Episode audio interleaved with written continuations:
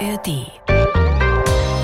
Ein junger Bulle ist so fünf, sechs Meter. Ich habe selber einen gesehen vor Gibraltar. Der war 500 Meter entfernt und kam mit einer dermaßen Power auf mich zu. Ich habe sowas noch nie gesehen. Es war, als würde er übers Wasser fliegen. Ja, so ein Bam, Bam, Bam. Und 50 Meter vor mir drehte der Orca ab. Die blaue Couch. Der preisgekrönte Radiotalk.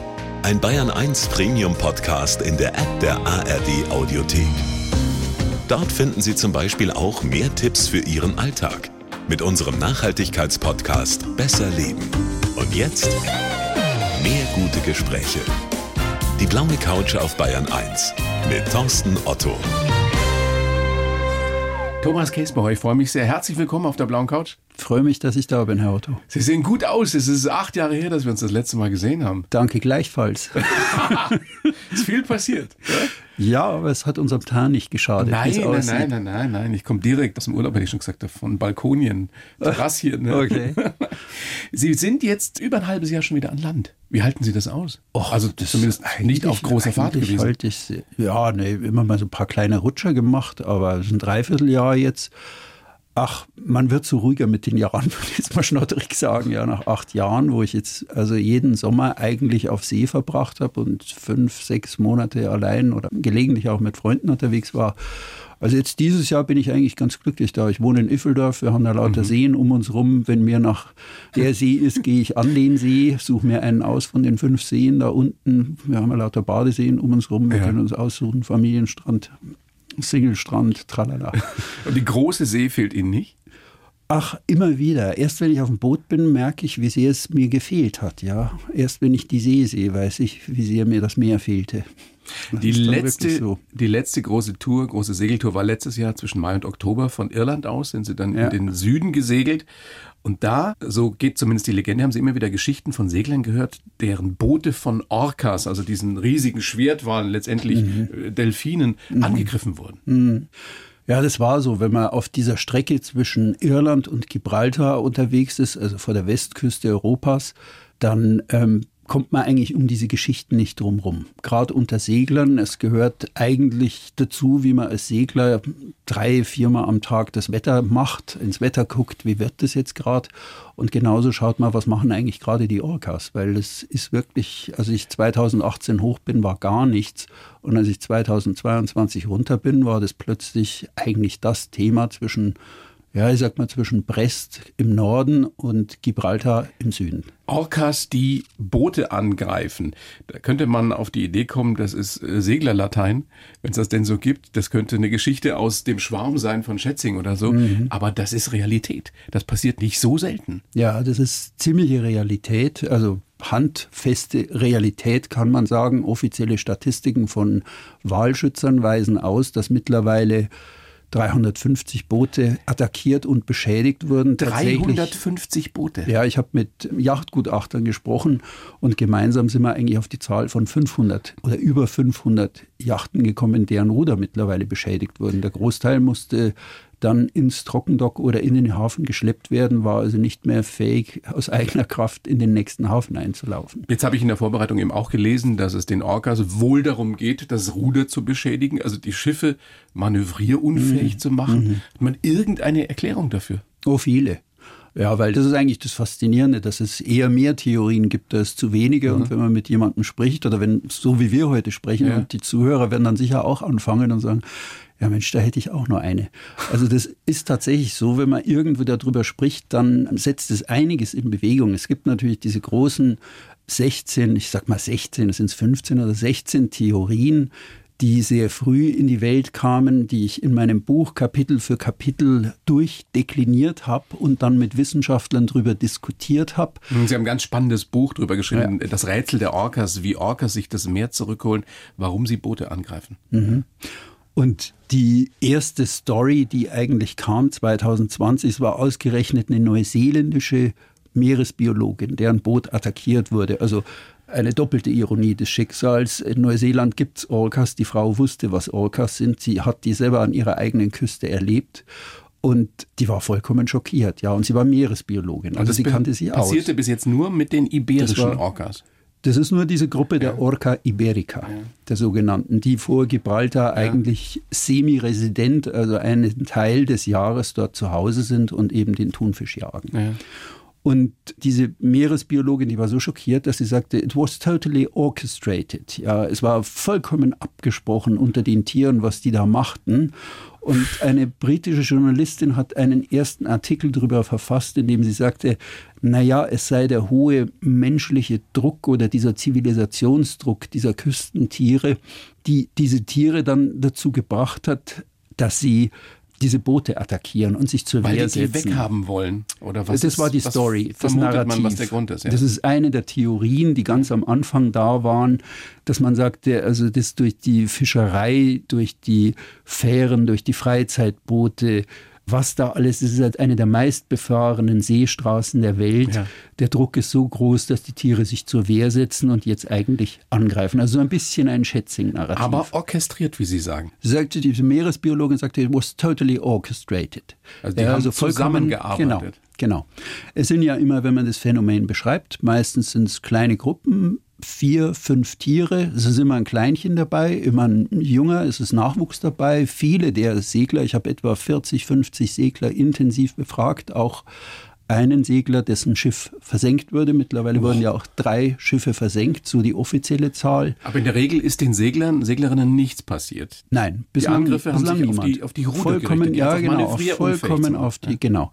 Das ist vollkommen konzentriert auf die Ruder. Die Tiere gehen auch, also man hat ja immer so die Vorstellung, dass das so äh, weißer Hai-mäßig ist. So, da, da, da, und dann, genau, diese schockierende Musik und dann so ein Tier, vollkommen Frenzy im Englischen, also im Blutrausch, das sich da hinstürzt. Und diese 40 Leute, die ich ausgewählt habe und die mir ihre Geschichte erzählt haben, die habe ich danach ausgewählt, ob sie auch Videos hatten. Denn was ein Mensch sagt und was wirklich passiert ist im Video. Das sind auf zwei Paar Stiefel. Das ja. sind zwei Paar Stiefel und alle diese Videos zeigen, die Tiere sind vollkommen ruhig, die gehen ganz ruhig, drehen die eine Pirouette hinten hinterm Boot, kehren zum Ruder zurück und gehen dann aber mit aller Kraft ihrer fünf bis sechs Tonnen gegen das Ruder vor. Die sind ja riesig. Die Männchen werden bis zu acht, acht neun Meter. Meter. Also ein junger Bulle ist so fünf, sechs Meter. Ich habe selber einen gesehen vor Gibraltar. Der kam auf mich zu war und vielleicht einer der Gründe, warum ich das Buch geschrieben habe. Haben Sie gedacht, jetzt will er mich versenken? Ich hatte die Zeit nicht. Der war 500 Meter entfernt und kam mit einer dermaßen Power auf mich zu. Ich habe sowas noch nie gesehen. Der war so, es war, als würde er übers Wasser fliegen. Ja, so ein, so ein schwerer Bulle, der dann plötzlich so bam, bam, bam, wie so ein Testosteron getränkter Olympionike im Delfinstil flog der so übers Wasser auf, auf mein Heck zu. zu und kam auf circa 50 Meter ran und ich war einfach nur fasziniert. Ich habe einfach gedacht, haben Sie nicht gedacht, jetzt ist jetzt ist Nee, rum? ich hatte keine Zeit. Also ich bin keine kein, Angst ich bin, nee, ich bin kein Held vom Herrn, ja. wirklich nicht. Aber das war zu faszinierend, wie das Tier auf mich zukam. Und dann war hinter mir trainierte die spanische Marine, eine Fregatte, Hubschrauberlandungen und so. Und 50 Meter vor mir drehte der Orca ab und hielt auf diese Fregatte zu. Und da habe ich nur als Blödsinn gedacht, na, der hat heute Appetit auf was Herzhafteres als mein Plastikruder, ja. Aber der hätte sich schwer getan. Ja, ja, ja nee, das knacken die nicht. Ja, so ein Stahlruder, das schaffen die auch bei einer Segelyacht nicht. Was berichten denn die Seglerinnen und Segler, die Sie getroffen haben, deren Boote versenkt wurden oder angegriffen wurden? War das furchterregend? Sie haben gerade gesagt, eben nicht im Blutrausch, sondern das war relativ orchestriert, das war so ruhig. Aber trotzdem ist das doch eine furchteinflößende Geschichte, wenn man ja, so sagt. Ja, ja. Also die sind ja, da kann ich gleich ein bisschen vorgreifen, was das Ergebnis meines Buches ist, weil ich irgendwann nach einer Weile habe ich festgestellt, es gibt zwei Arten von Wahrnehmungen. Also die eine Wahrnehmung, wenn Segler angegriffen werden, ist die, dass sie sagen, also die wollten uns versenken, mhm. die wollten uns fertig machen. Ja, die kamen mitten in der Nacht um Mitternacht, haben drei Stunden da auf unser Ruder hingearbeitet und wir wussten uns nicht mehr zu helfen, dass wir hinterher aus lauter Verzweiflung mit Marshmallows nach denen geworfen haben. So ein Angriff kann drei Stunden dauern. Der geht über drei Stunden oder über vier Stunden, je nach Tageslaune. Und in der Dunkelheit, also so um Mitternacht. Sie sehen nichts, sie hören die nur schnauben und merken, wie die da unten reinbampen, weit draußen auf See. Und andere dauern so zehn Minuten und das Ruder ist demoliert und dann gehen sie weg. Also das ist so ganz verschieden, aber die Wahrnehmung ist, sie wollten uns wirklich fertig machen. Also ein Teil, sie wollten uns fertig machen. Und die andere Gruppe sagt, sie wollten doch nur spielen. Ja, ich habe das schon mitgekriegt. Und irgendwann im Lauf meiner Recherchen, je mehr ich recherchiert habe, habe ich gemerkt, wenn jemand sagte, ach, das ist alles nur ein Spiel, habe ich irgendwann an irgendeiner Stelle mal war einer dabei, der sagte, ja, ich habe früher Pitbulls trainiert. Ich hatte Pitbulls daheim. Und die waren vollkommen anschmiegsam, meine Pitbulls. Das war ein brasilianischer Skipper, der dessen Ruder plädiert worden ist. Und wenn jemand sagt, das ist nur ein Spiel, habe ich rausgekriegt, der hatte entweder ein Pferd daheim oder einen Schäferhund. es ging bis zu einem der führenden Wissenschaftler, der mir sagte, der ist jetzt federführend in der Forschung. Und wir haben so eine Stunde geredet und er sagte immer, es ist doch alles nur ein Spiel. Und irgendwann sagte ich, hör mal, du hast doch einen Hund daheim. Er sagt, ja, ja, ich habe einen Schäferhund. Und also die, die Großtiererfahrung haben, die deuten das alle so à la, ja, der spielt nur, der beißt nicht, ja.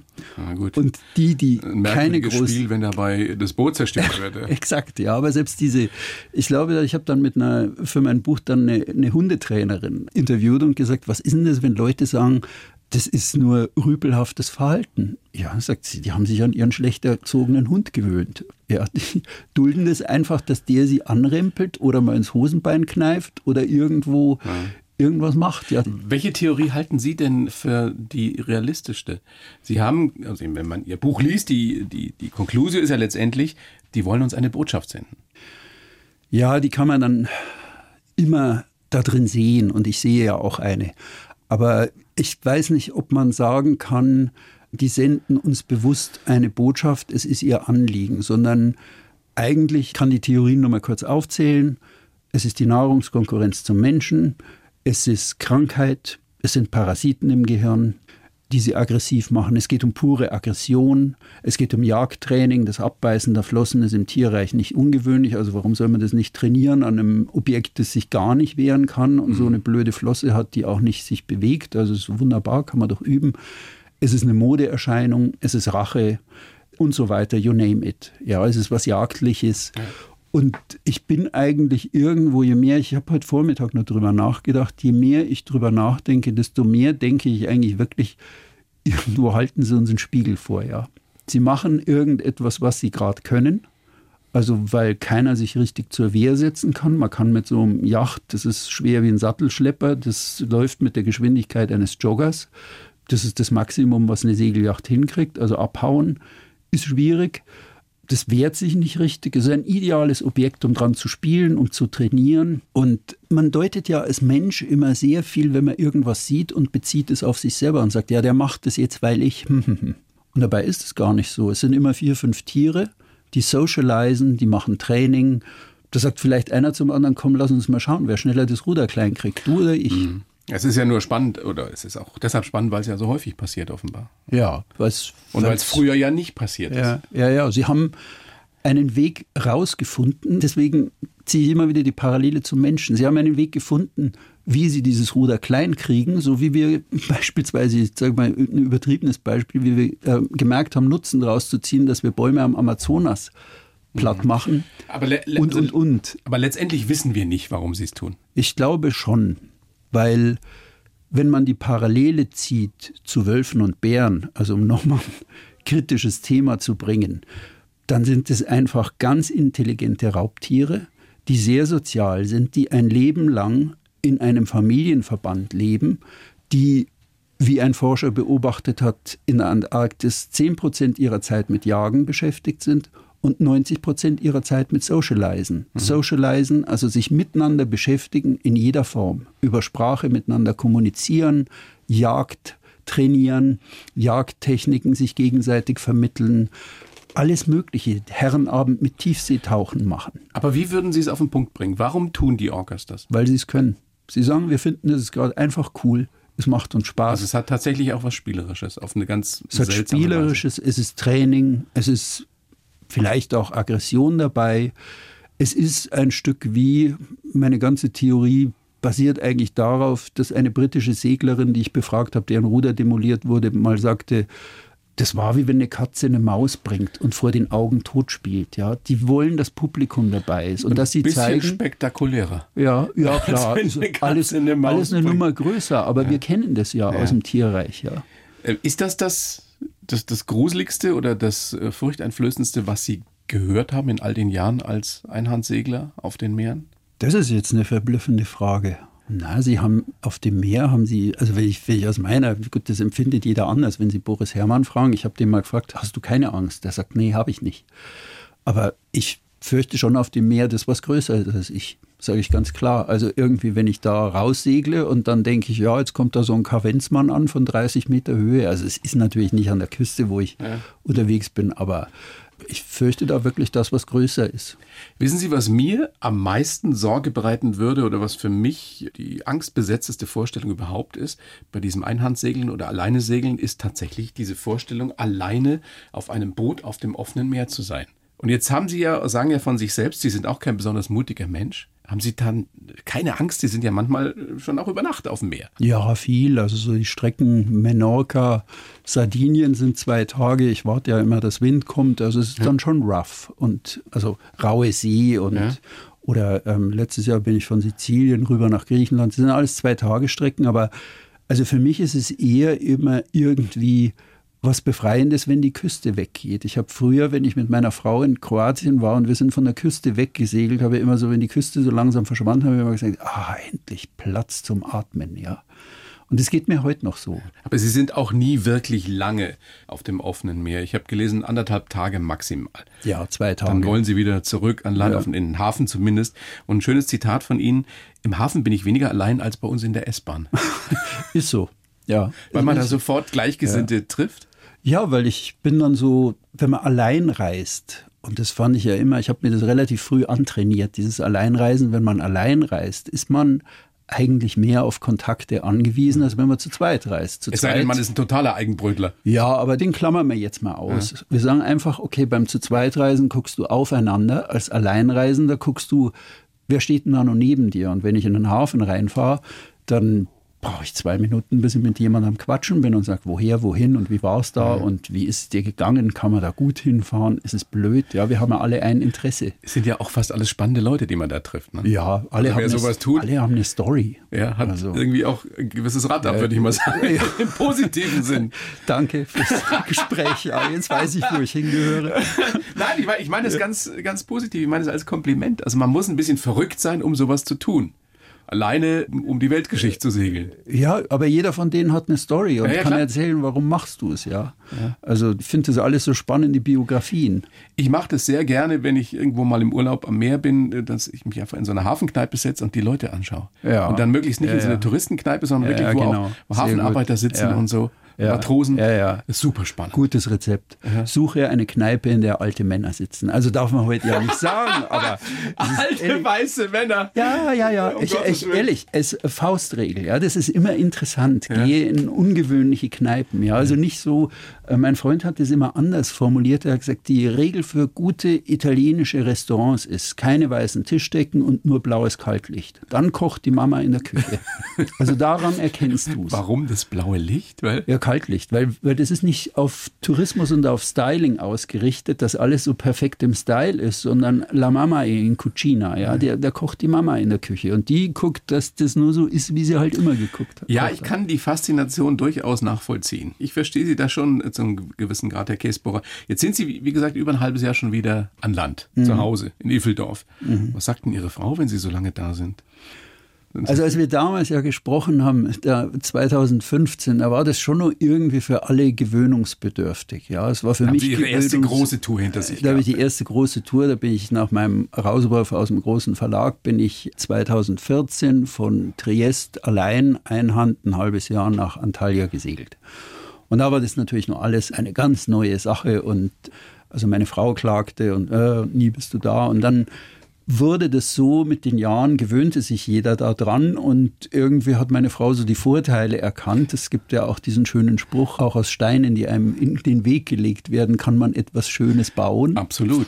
Und seitdem genießt sie das und ich bin halt ein halbes Jahr weg.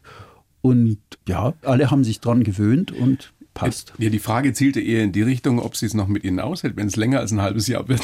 Das ist doch einfach. Das ist doch, wenn ich nicht da bin. Nein, aber wenn Sie da sind. So, ja, schon, klar. Also das rumpelt jetzt manchmal so ein bisschen, aber eigentlich wir kommen gut miteinander aus. Ja. Doch, das ist schon das ist ja auch eine schöne Erfahrung. Ja. Ich habe für Sie natürlich auch wieder einen Lebenslauf geschrieben, Herr Käsbauer. Habe versucht, es nochmal ein bisschen anders zu formulieren als damals vor acht Jahren. Den gebe ich Ihnen jetzt. Und Sie lesen ihn bitte vor? Und Darf sagen, ich korrigieren, während ich lese? Nein, nein, erst danach bitte. Einfach mal vorlesen okay. und dann danach sagen, äh, gefällt mir, gefällt mir nicht, kann ich unterschreiben, kann ich, äh, muss ich korrigieren. Ja, das ist lustig. Okay. Bitte schön. Ich heiße Thomas Käsbohrer und bin kein besonders mutiger Mensch, aber ich lebe meinen Traum vom Segeln. In der Weite der Meere scheine ich alle Angst zu verlieren. Nur wenn ich allein auf große Fahrt gehe, finde ich die wahre Entspannung und Entschleunigung. Aber ich brauche auch die Zeit an Land in meiner bayerischen Heimat. Geprägt haben mich ein reisefreudiger Deutschlehrer, der frühe Tod meiner Eltern und ein beruflicher Tiefpunkt. Meine zweite große Leidenschaft sind Bücher, Lesen und Schreiben.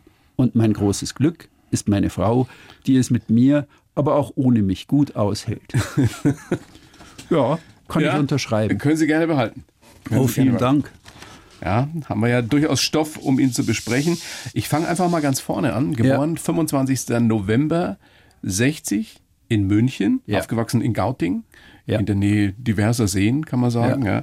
ja. Viel Zeit auf, auf dem Wasser verbracht schon als Kind, ja. mutmaße ich. Wasser war, spielte immer eine Rolle. Aber ich habe gebraucht, bis ich 36 war, um zu kapieren, dass Segeln eigentlich mein Ding ist. Das ist diese spannende Frage, die ich mir jetzt auch in der Vorbereitung wieder gestellt habe. Warum war das nicht von Anfang an so? Ist ja bei vielen, die am, am Wasser aufwachsen, dass sie denken, ich will mal auf große Fahrt gehen. Segeln ist großartig. Warum hat es bei Ihnen so lange gedauert?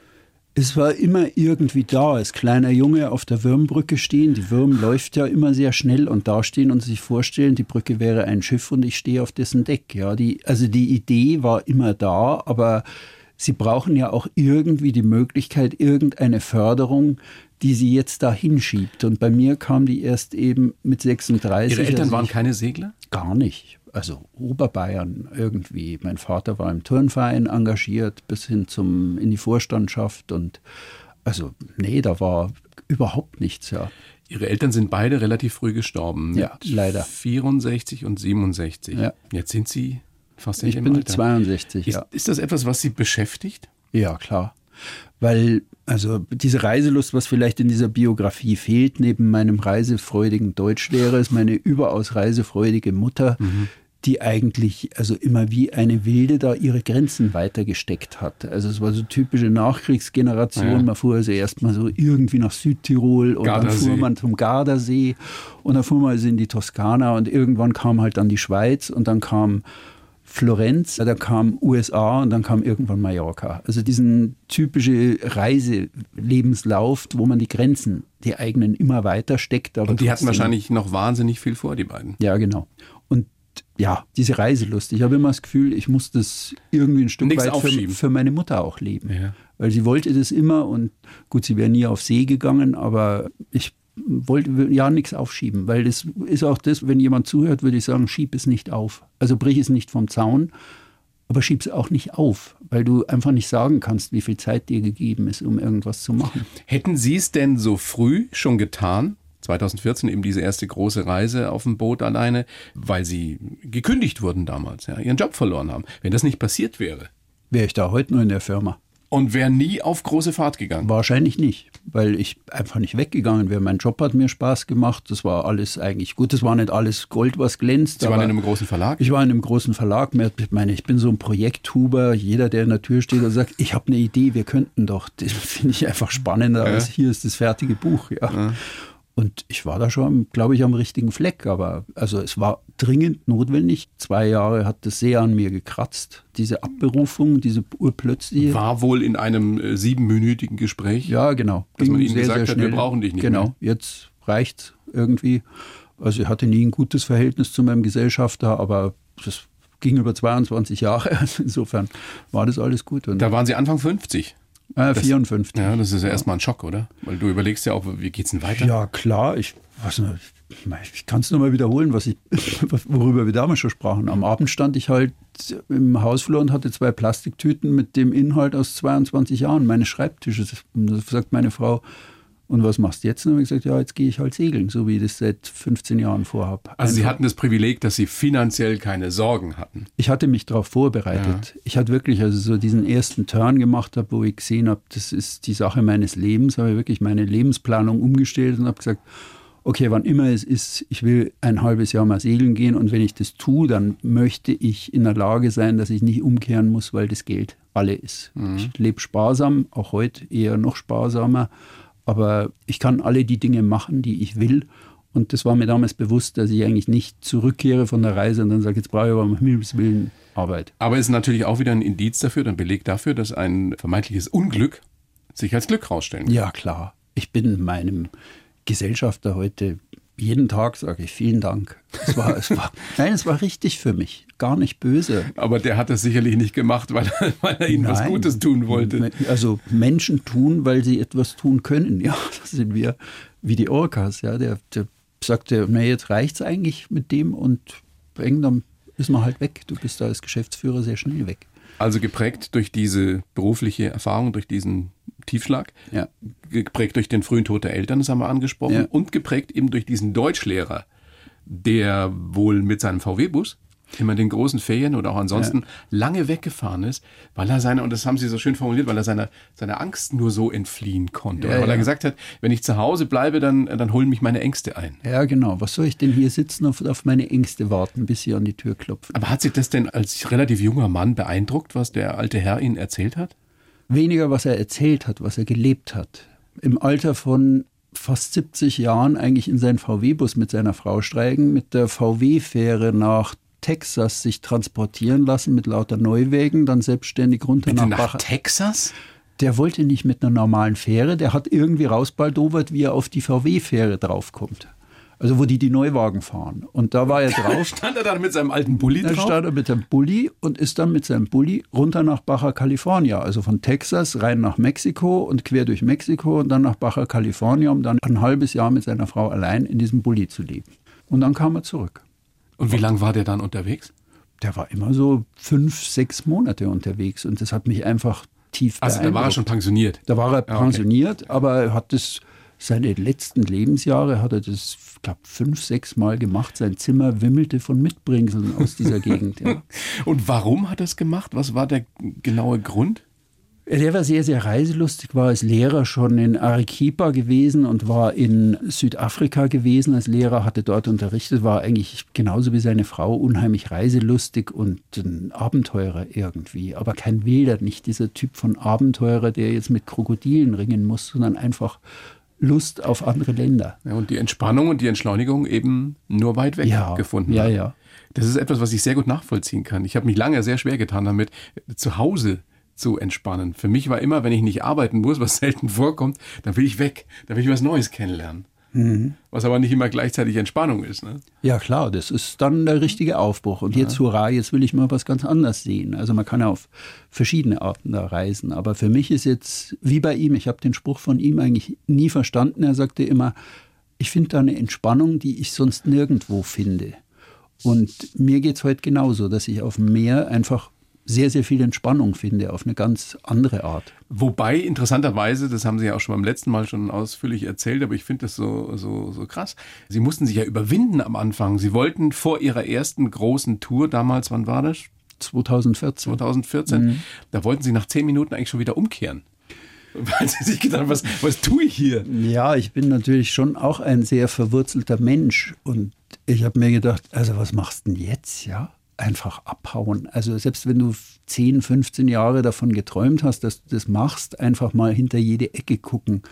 Was tue ich denn jetzt eigentlich? Ich lasse meine Frau daheim und ich lasse da alles daheim und ich gehe jetzt einfach auf ein Boot und segle da allein. Aber also ich bin da schon einer, der sich da prüft und sagt, was machst du denn jetzt eigentlich für einen Stuss? Aber warum sind Sie nicht umgedreht? Nach diesen ersten zehn Minuten? Na, weil ich eigentlich gesagt habe, das wolltest du jetzt und das ziehst du jetzt gefälligst durch. Und wenn du dabei auf die Schnauze fliegst, dann bist du einen Schritt weiter.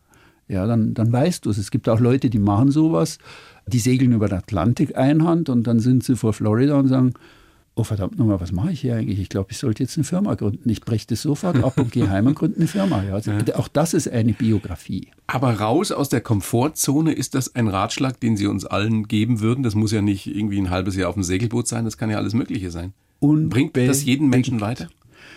Ja, ob es jeden Menschen weiterbringt, das wäre vermessen. Ja, aber wenn es ein Mensch ist, der weiß, dass er in der Natur in ihrer ursprünglichen Form eigentlich glücklich ist und dass er dort etwas findet, dem würde ich immer sagen, geh raus. Und ich möchte noch was hinzufügen. Ich schreibe ja entweder über Segeln oder über Bergretter. Also ich habe auch drei Bücher, ich schreibe gerade das dritte Buch über die bayerischen Bergretter. Noch eine große Liebe von Ihnen, die Berge. Ja, genau, die Berge. Und jetzt könnten Sie fragen, okay, warum machst du das eigentlich? Warum schreibst du nicht auch noch über Clowns oder über Lkw-Fahrer oder? Ja. Nee, das mache ich nicht. Sondern beides trifft sich dort, wo Menschen in die Natur gehen, in ihrer ursprünglichsten Form. Die einen gehen in die Berge und die anderen gehen auf See. Und dieses Rausgehen, das würde ich auf jeden Fall, dieses wirklich rausgehen und sich dort in dieser Natur aufhalten, das ist mein großes Thema. Was passiert mit einem, wenn Menschen da rausgehen? Was lernen die? Wie verändern sie sich? Wie verändert sich ihre Wahrnehmung? Und wie ändert sich das? Und da gehört eigentlich auch mein Orca-Buch mit rein, wenn Sie so wollen. Wie würden Sie es auf den Punkt bringen? Was haben Sie gefunden in der ursprünglichen Natur? Sei es auf dem Meer, sei es in den Bergen?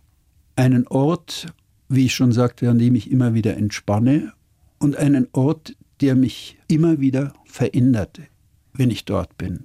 Wenn ich nach fünf Monaten Segeln zurückkomme, sagt meine Geschäftspartnerin, ah, du warst wieder segeln, gell? Du gehst hier wieder durch den Raum wie eine Kettensäge. also, ist, ist, ist äh, nur teilweise ein Kompliment, aber du ja, lernst.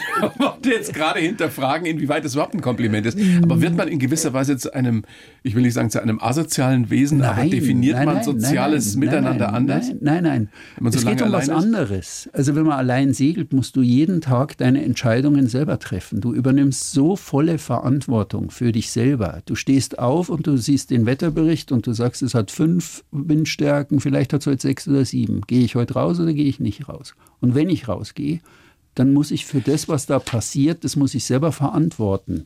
Also Aber Sie haben eben nur Verantwortung für sich selbst, wenn Sie segeln gehen. Das reicht. Sind. Wie viele Leute kennen Sie, die für sich selber in ihrem Leben ja, keine Verantwortung keine übernommen haben? Aber wenn Sie natürlich wieder zurückkommen in den Verlag, in Ihre Firma, dann haben Sie wieder Verantwortung für Ihre Mitarbeiter.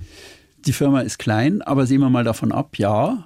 Aber ich glaube, sie meint eher dieses also es gewöhnt sein und sechs Monate lang nur jeden Tag Verantwortung für sich selber übernehmen. Und zwar sehr bewusst, weil man jeden Tag in ein Element reingeht, das dich ja nicht trägt. Und ja, das ja auch lebensgefährlich ist. Werden kann. Ja. ja, in der Regel geht alles gut, aber trotzdem, du musst dich schon überwinden und sagen, ich gehe jetzt da raus und ich segle eineinhalb Tage da allein irgendwo jetzt drüber. Ja. Und es hat Wind und aber wie lange dauert es denn, bis Sie dann wieder kompatibel sind? Also in die, in die hiesige Zivilisation? Ich fürchte, ich bleibe da irgendwie so in diesem in diesem schnellen Entscheidungsmodus irgendwie, weil das Ach, darum geht es um das Tempo, äh, um in dem das, Sie in dem ich entscheide. Ja, es ist dann einfach so, ich bin dann ja, wir machen es so oder wir machen es so oder ich, ich kann auch locker sagen, ich muss mal drei Tage drüber nachdenken. Das ist mir jetzt nicht klar. Mhm. Aber dieses, wie Segeln verändert, also das ist oder wie uns die Natur verändert, das ist ein sehr, sehr großes Thema, was mich immer wieder fasziniert. Lassen Sie uns noch kurz daran teilhaben, damit wir eine Vorstellung kriegen davon, wie so ein Tagesablauf an Bord eines Einhandseglers aussieht. Ich nehme mal an, mit Schlafen ist da nicht so viel oder nur stundenweise? Also wenn man das macht, was ich so die Küstenschleichereien ja. etwas despektierlich, man geht so zehn Stunden raus und segelt halt in eben weiteren oder näherem Abstand an der Küste entlang. Also meistens schreibe ich vormittags, also stehe zeitig auf, schreibe vormittags und dann nachmittags, wenn ich nicht mehr schreiben kann, dann lichte ich den Anker, setze Segel, gehe dann irgendwo nächster Abschnitt, das nächste Stück, reise ich dann oft bis in die Nacht. Also ich finde in der Nacht segeln immer kann was sehr, sehr Schönes sein, wenn man seine Angst davor überwindet. Gehe dann in den Hafen, koche noch irgendwas. Also es ist so eigentlich. Das klingt gemütlich. Es klingt gemütlich, aber es ist oft so ein so eine Idiotenrennbahn mit drei Punkten. Du musst dich ums Wetter kümmern, du musst dich ums Schiff kümmern ums und Essen. du musst dich um dich selber kümmern. Mhm. Ja, das ist immer so, sie sind da in so einer, einer dieser Punkte schreit immer hier, warum tust du gerade nicht? Ja. ja. Entweder hast du nicht nach dem Wetter geguckt oder das Schiff schreit, guck nach mir, ich will was, setz die Segel neu, trimm die Segel anders, guck nach dem Motor. Also das Schlafproblem stellt sich dann bei Ihnen nicht bei dieser Küstenschleicherei? Läng, genau, längere Passagen, ja, die eineinhalb, zwei Tage irgendwo so diese längeren Schläge da mit viel Wind. Also wenn ich da nachts nicht schlafen kann, ich bin ein untrainierter Nichtschläfer. Also die Profis trainieren das ja, mhm. dass sie so einen Viertelstundenschlaf machen. Und ich trainiere das eigentlich nicht und ich merke dann schon so nach eineinhalb Tagen Schlaf, da höre ich dann irgendwie die Meerjungfrauen.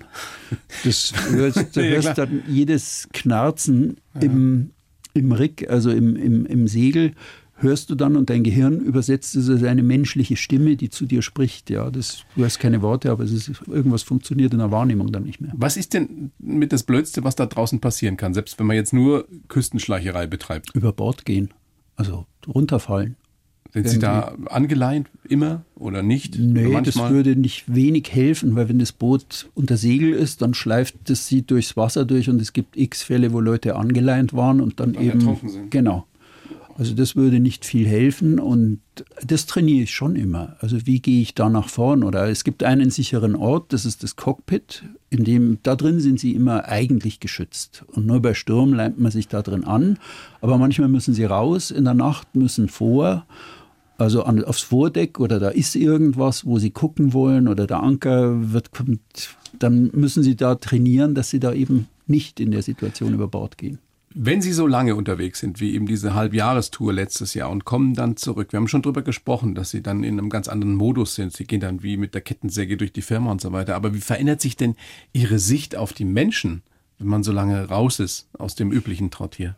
Boah, gute Frage. Sehr gute Frage. Wie verändert sich meine Sicht auf die Menschen? Mögen Sie die lieber oder weniger? Ich glaube, ich werde interessierter wieder. Also ich bin nicht so schnell mit dem Colt, die Leute so in diesem, sie wissen, was ich meine, Social Media Zeitalter, wie kann man da so einen Scheiß reden? Ja, oder irgendwie so. Wie, wie, Also wir verurteilen schnell- weniger. Ich verurteile weniger. Ich bin interessierter und ich glaube, ich bin mir in der Lage, in Widersprüchen zu denken, wenn ich Menschen sehe. Wir sind ja immer zweierlei. Ja? Also wir sind ja nie nur lieb und anschmiegsam, sondern wir sind manchmal auch wütend. Und ich kann dann diese Widersprüche in Menschen eigentlich leichter sehen. Oder wenn ich jemand sagt, der ist mir erstmal unsympathisch, dann versuche ich eigentlich irgendwie dann zu denken, ach naja, das ist die eine Seite jetzt, aber da gibt es ja noch eine ganz andere Seite an dem. Und lass ihn mal so stehen, wie er ist. Also weniger dieses schnelle Verurteilen. Ist auch so ein Klischee, aber ähm, viele berichten ja auch nach so einer Tour, dass sie erkannt haben oder, oder vielleicht noch besser erkannt haben, worum es im Leben wirklich geht oder zumindest in ihrem Leben richtig geht. Können Sie das bestätigen?